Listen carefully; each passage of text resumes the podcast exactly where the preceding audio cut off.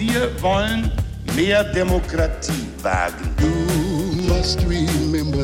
Scheitert der Euro, scheitert Europa. Der Stichtag. Die Chronik der ARD. 2. Juli 1997. Heute vor 25 Jahren wurde das Skelett von Ernesto Che Guevara entdeckt. Volkert Lenz. Politpathos pur.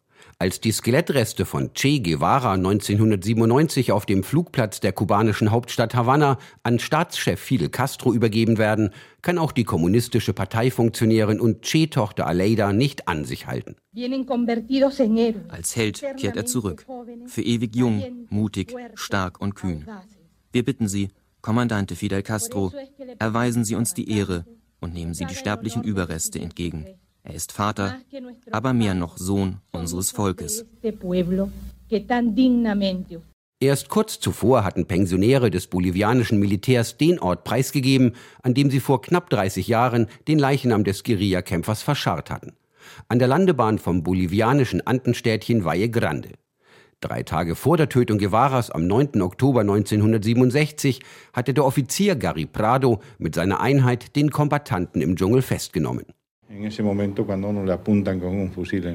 Es ist schwer, ein Held zu sein, wenn mit einem Gewehr auf deinen Kopf und deine Brust gezielt wird. Zwei meiner Soldaten riefen, Kapitän, hier sind welche. Und einer sagte, ich bin Guevara. Am nächsten Morgen kam der Kommandant der Division mit einem Hubschrauber und ich habe ihm den Gefangenen übergeben.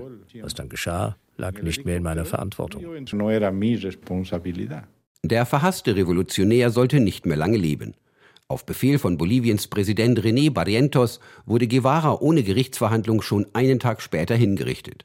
Erschossen in einer Schule des abgelegenen Andendörfchens La Higuera. Im Waschhaus von Valle Grande wird der Tote schließlich aufgebahrt und zur Schau gestellt. Alle Welt sollte wissen, Che ist tot. Es ist ein klägliches Ende der Politikone. 1928 wird Ernesto Guevara de la Serna im argentinischen Rosario als ältestes von fünf Kindern geboren. Als Sohn einer bürgerlichen Familie macht er ein Medizinstudium. Mitte 20 schließt sich Che in Mexiko Fidel Castro an und stürzt mit diesem und weiteren sozialistischen Kämpfern den kubanischen Diktator Batista. In seiner vorübergehenden Wahlheimat Kuba wird Guevara erst Präsident der Nationalbank und später Industrieminister. Als Maßnahme der wirtschaftlichen Befreiung geben wir gerade der Agrarreform den letzten Impuls. Und wir haben bereits mit den Vorbereitungen für die große Aufgabe des Landes begonnen, die Industrialisierung. Und in den kommenden zehn Jahren möchten wir unser Volkseinkommen verdoppeln.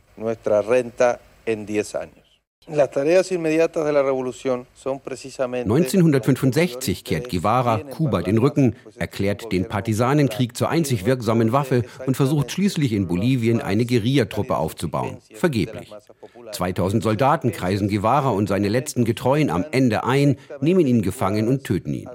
Die Krankenschwester Susanna Osinaga, die Ches Leiche im Krankenhaus von Valle Grande fertig machen muss, erinnert sich. Er hatte langes Haar, einen Bart. Er hatte schönes Haar. Seine Augen verfolgten uns, wohin wir auch gingen.